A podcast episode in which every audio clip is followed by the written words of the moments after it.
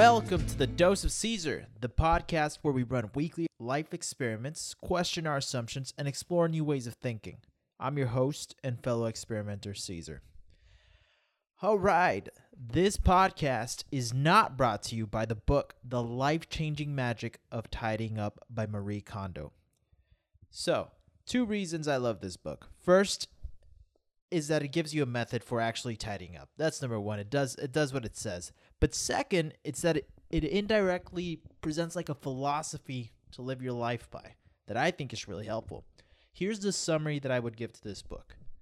This book is about finding the things in your life that bring you joy, bringing those things to the front of your life so that they are part of every day, and learning to let go of what doesn't of what of those things that don't bring you joy so that you allow yourself to live the life that you want.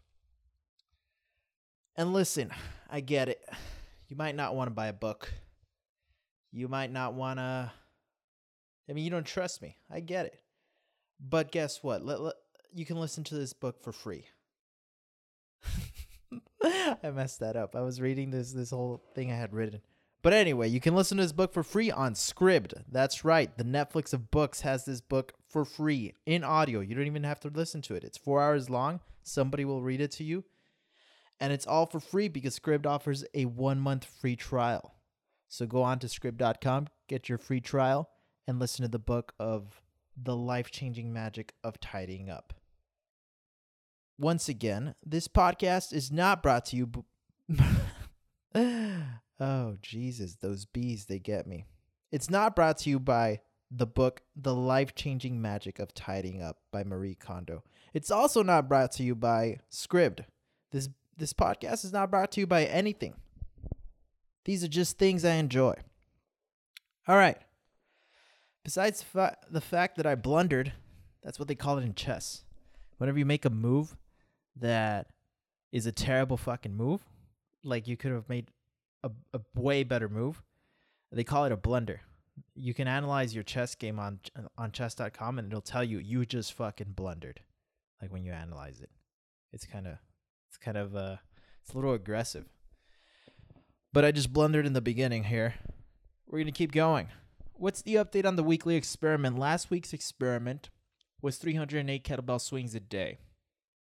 We started off strong. We continued mildly strong except for Saturday. When cheat day came, I think I only did about a hundred swings. I fucked up. I get it. I fucked up.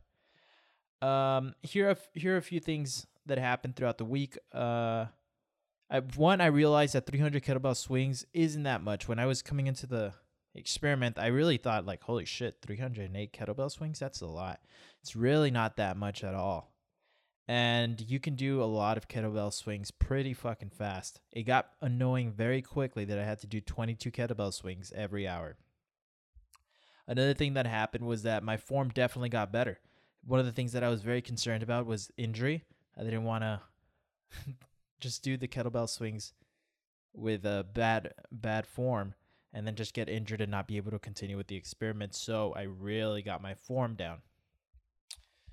Uh, the third thing is that they definitely got easier as the days went on. Even now that I I'm still doing them, it's way easier and I can do them much faster without getting tired. Um, talking about weight, we were using weight as our measurement, right? Uh, the final weigh-in is tomorrow. My weight before cheat day, before Saturday, was 182.7 pounds. I, I that means I lost like, uh, what was it, 1.8 pounds I don't know. I suck at math here.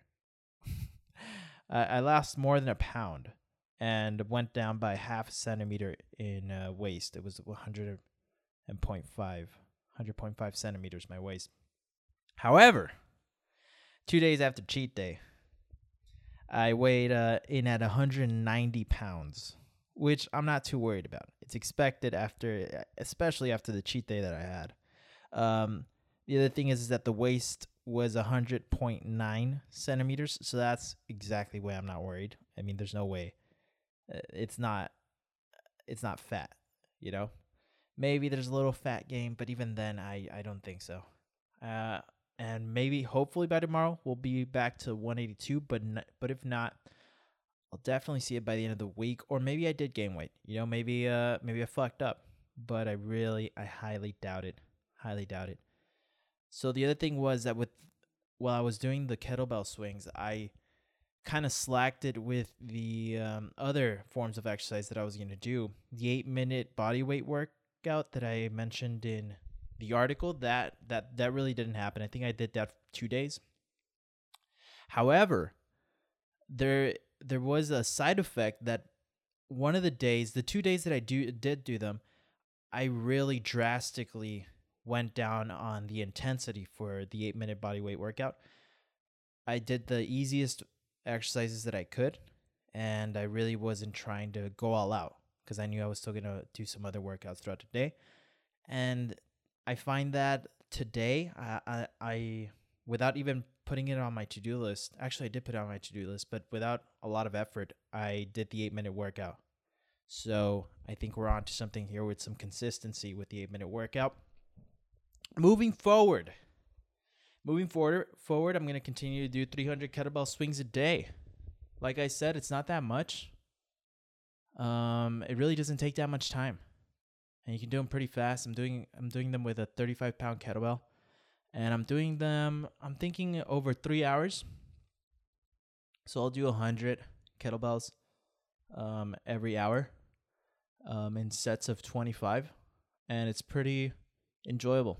Gets my heart rate up, but it's not difficult at all. And that's what I'm going to keep doing. So that's what came out of this experiment. Really good experiment. I liked it. Let's talk about the blog post today.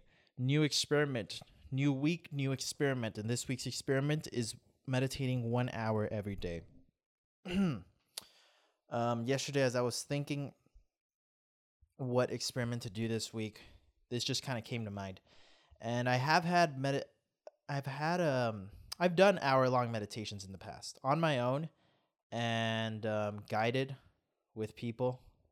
Like I've gone to places where they helped me do like several hour long meditations, but I've never done it consistently. So I want to see what happens once I do it for like a week. Let's say if there's any benefits, any extra benefits over my 10 minute daily meditation practice.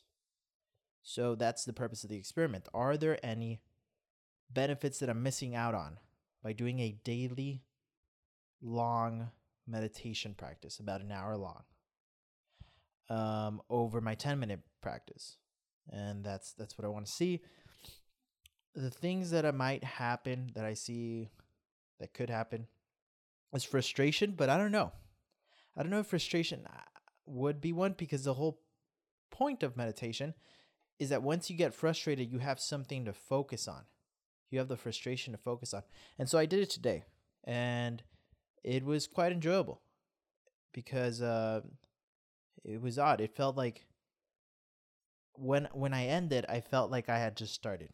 If that makes any sense, because of the the things that I was focusing on, the technique that I'm using is is a technique that was taught to me by a monk in Thailand, and it was like a focus on any little thing that comes up. So any little sound, sensation. So that's what I'm doing, and then occasionally, I will come back to the breath. I'll focus on any sound, any sensation, any thought that comes up. I'll just uh, I'll just give it the attention that that it that it wants because it's like it comes up and it wants to be it wants me to give it attention. So that that's what I'll do. Um, but then I'll occasionally come back to the thought. I mean to to my breath, to focusing on the breath. I won't explore my thoughts or I won't I try not to. Sometimes I will. Um, but today was enjoyable and that is this week's experiment. Let's talk about the books, baby. Hitting the books. You've been hitting the books? I'm hitting the books. Reading right now The Knowledge by Steven Pressfield, which is that book that is part nonfiction and part fiction because it's about his life, Steven Pressfield's life, and but it's got fake characters and fake. He added like some fiction to it. Anyways, I'm really enjoying it um, because it, the whole book is about him. I guess it leads up to him writing his most popular book, The War of Art. Yeah, I, I stopped there because I'm I'm making sure I'm not saying the art of war, right? And it's a pretty entertaining story. I love his writing style because it's about three to five pages. Each chapter is about three to five pages. That's that's that's it. That's all you need, baby. Three to five page chapters.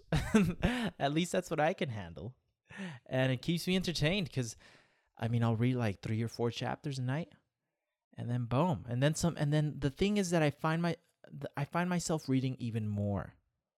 I find myself reading even more because the chapters are so are so short. Maybe it's just that enjoyable. I don't know if other people would really enjoy it as much as I do. The reason I enjoy it so much is because I read the the War of Art, the War of Art, because um, I read it twice and I really enjoyed it. And when uh, when I found out that this is all about how he wrote it, that's why I'm so into it. But yeah, give it a try. If you read The War of Art or any of of Steven Pressfield's books, give it a try. I'm really enjoying it. So let me share some knowledge. We're going to share some some knowledge, you know, that I learned in the last two days. Um, cheat day. So I gained like the reason I said that it it made sense that my weight went up so much is because we ate we ate me and my friend Daniel ate three pounds of pasta. So three whole like pasta packets. Um, and here's a piece of knowledge that I that is truly a piece of knowledge. There is a pasta type called uh, bucalini. I believe it is bucalini. Let me see. Bu- let me type it in. Bucalini. Bucatini? Bucatini. It's bucatini. Bucatini is basically spaghetti, but with a hole through the middle. It's a, it's a tubular pasta. And what I'm thinking and what I've heard is that it's like since it has the tube in the middle, sauce gets in and you have like this extra flavor. The sauce gets in and you have this extra flavor. Isn't that genius? It's not super thick. It's not super it is a little bit thicker than a spaghetti noodle, but it's not super thick, not not a whole lot thicker. I just think this is the greatest invention ever. And I found that out on I found that out on Saturday when I was making pasta. Why would I ever use spaghetti over bucatini? I'll tell you why. Maybe because if you want to if you want to suck it up, you know how you can You know what I mean? You grab the pasta and you you do that? Yeah, you you could do it with this one, but it's it's a little weirder because you can breathe through the hole. It's it's like a bunch of little straws. Maybe that's why you would want a spaghetti over bucatini. Still, the fact that maybe some sauce will get in there, you know, definitely some olive oil and and if you're cooking with some garlic and olive oil and you're like tossing it when you're making some aglio aglio e olio uh pasta, you know, it'll definitely get in there and add some extra flavor. Come on, baby. You need you need that extra flavor. So that's definitely something I learned this weekend that I think should be spread. This should be common knowledge. Um, I did have to go to like uh, a fancier store, uh, Central Market, which is like a Whole Foods. Uh, that's where I found it. I don't know if they have it at HEB, which is like the regular store. But um, yeah, bucatini. Get yourself some bucatini and make some carbonara. And when you make carbonara, make sure you don't scramble your eggs. I think you see, in the instructions of the carbonara recipe I was making, it said take out the pasta from the pasta water and immediately put it into the egg yolks. Immediately. Immediately means right then and there, right? And so, of course, I take my pasta out of the pasta water once it's done cooking. And it's steaming fucking hot because it was in boiling water. And I fucking throw it into this this bowl where I have my uh, my egg yolks and I start tossing my fucking pasta because you're supposed to start tossing your pasta. And lo and behold, it starts cooking my eggs. I see little, little, tiny little chunks, and I'm like, what the fuck? What the fuck, Bon Appetit? Bon Appetit, you said, uh, you said immediately. And now you're fucking, you're cooking my eggs. What the hell, man? So I don't know. Uh, is is carbonara? Are you supposed to scramble your eggs? I don't think you are. I don't think you are. I really don't think you are. Either way, it came out fucking delicious. So, whatever. But it didn't scramble that bad. It wasn't like a scramble scramble. It because I kept moving it. You know, I kept tossing my pasta, tossing and tossing, and I just had these tiny little, like tiny, the tiniest little egg chunks, tiniest little egg chunks. Still pissed me off though. So that's the question of the day: scramble or not in carbonara? I think it's not. I, I, I think I don't think you are supposed to. Anyway, after the carbonara. Actually, carbonara was the last thing I made. Before that, I made fettuccine alfredo. Fettuccine alfredo. And here's the thing: I didn't know that fet, fet, fettuccine fettuccine alfredo didn't have uh, alfredo, They didn't have uh, cream, or like uh, heavy cream. So it's just it's just uh, the sauce is just butter and cheese. Anyways, I'm making my my sauce of just butter and cheese. And one of the things I read on the reviews for the uh, recipe was that they had a problem with cheese clumping. And that's what started to happen. And I was like, what the fuck's going on here? I started freaking out. Um, I started I started to get really sad as I was making my sauce because it wasn't getting creamy. It was just a bunch of uh, cheese chunks and butter. But then I threw in the pasta, and it got it all got fixed. Like it's like the pasta helped. It helped like give the cheese something to grab onto other than itself. And it looked, it came out pretty delicious. My advice throw in the pasta a little sooner. As soon as you start throwing in the cheese, start throwing in the pasta. Start tossing. Start tossing, baby. so we, we're into our last topic cheat day. I mean, I was giving you some advice on, on pastas, but yeah, this cheat day, ate three pounds of pasta, two pounds of bucatini pasta, one pound of uh, Alfredo or fettuccine. What's the pasta? Fettuccine or Alfredo? Let's find out. Motherfucker. I, I think I'm pretty sure it's fettuccine. Yeah. Yep. Yep, yep, yep, yep, yep. Yep, I think. Fettuccine is a type of pasta popular in Roman and Tuscan cuisine. Tuscan? Tuscan. Tuscan. So I made a pound of that and a pound of uh, bucatini. Made carbonara. Made the Alfredo. And then I made some aglio e olio with kale. Aglio e olio, uh, which is how I think you pronounce it, was first brought to my attention with the movie Chef when uh the guy makes the fucking pasta to Scarlett Johansson and Scarlett Johansson basically has an orgasm right then and there. And then uh then binging with Babish recreated the pasta to teach you how to make it and he was like, "Holy shit, this is amazing pasta." I've made it in the past. Binging with Babish makes it with uh parsley. I've made it with parsley, fucked it up a few times because I put too much parsley. Don't put too much parsley. It fucks it up. Let me just tell you right now. It fucks it up. Um, some one of the times I remember I overcooked my uh, garlic. Terrible. Anyways, the point is that I wasn't impressed. Now this weekend, I made aglio e olio with kale. Now what I did with the kale is that I I boiled it a bit.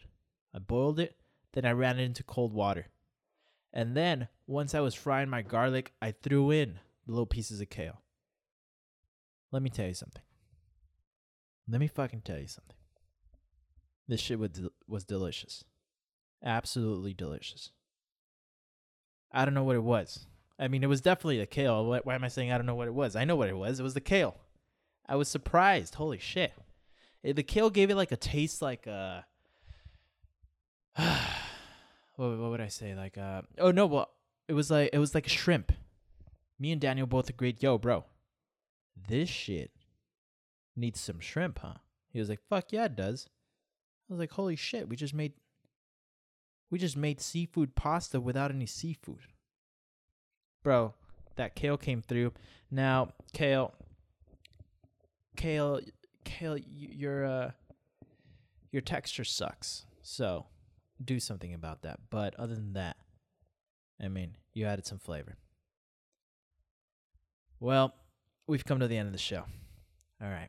Look, Everything I talk about is in the show notes. You already know. You want the recipes, they're in the show notes. You want the books, they're in the show notes. You want your free subscription to Scribd, it's in the show notes. I'm going to leave you with this. All right. I'm going to leave you with a quote from Marie Kondo. Marie Kondo. KonMari.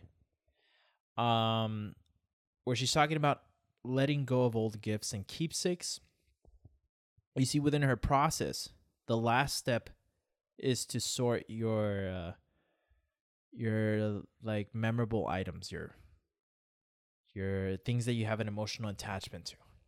So in this part, she's talking about things with specifically past relationships. And uh, this is the quote she says. Here we go. It is not our memories, but the person we have become because of those past experiences that we should treasure. This is the lesson these keep, keepsakes teach us when we sort them. The space in which we live should be for the person we are becoming now, not for the person we were in the past. And that's it, baby. That's part of a philosophy.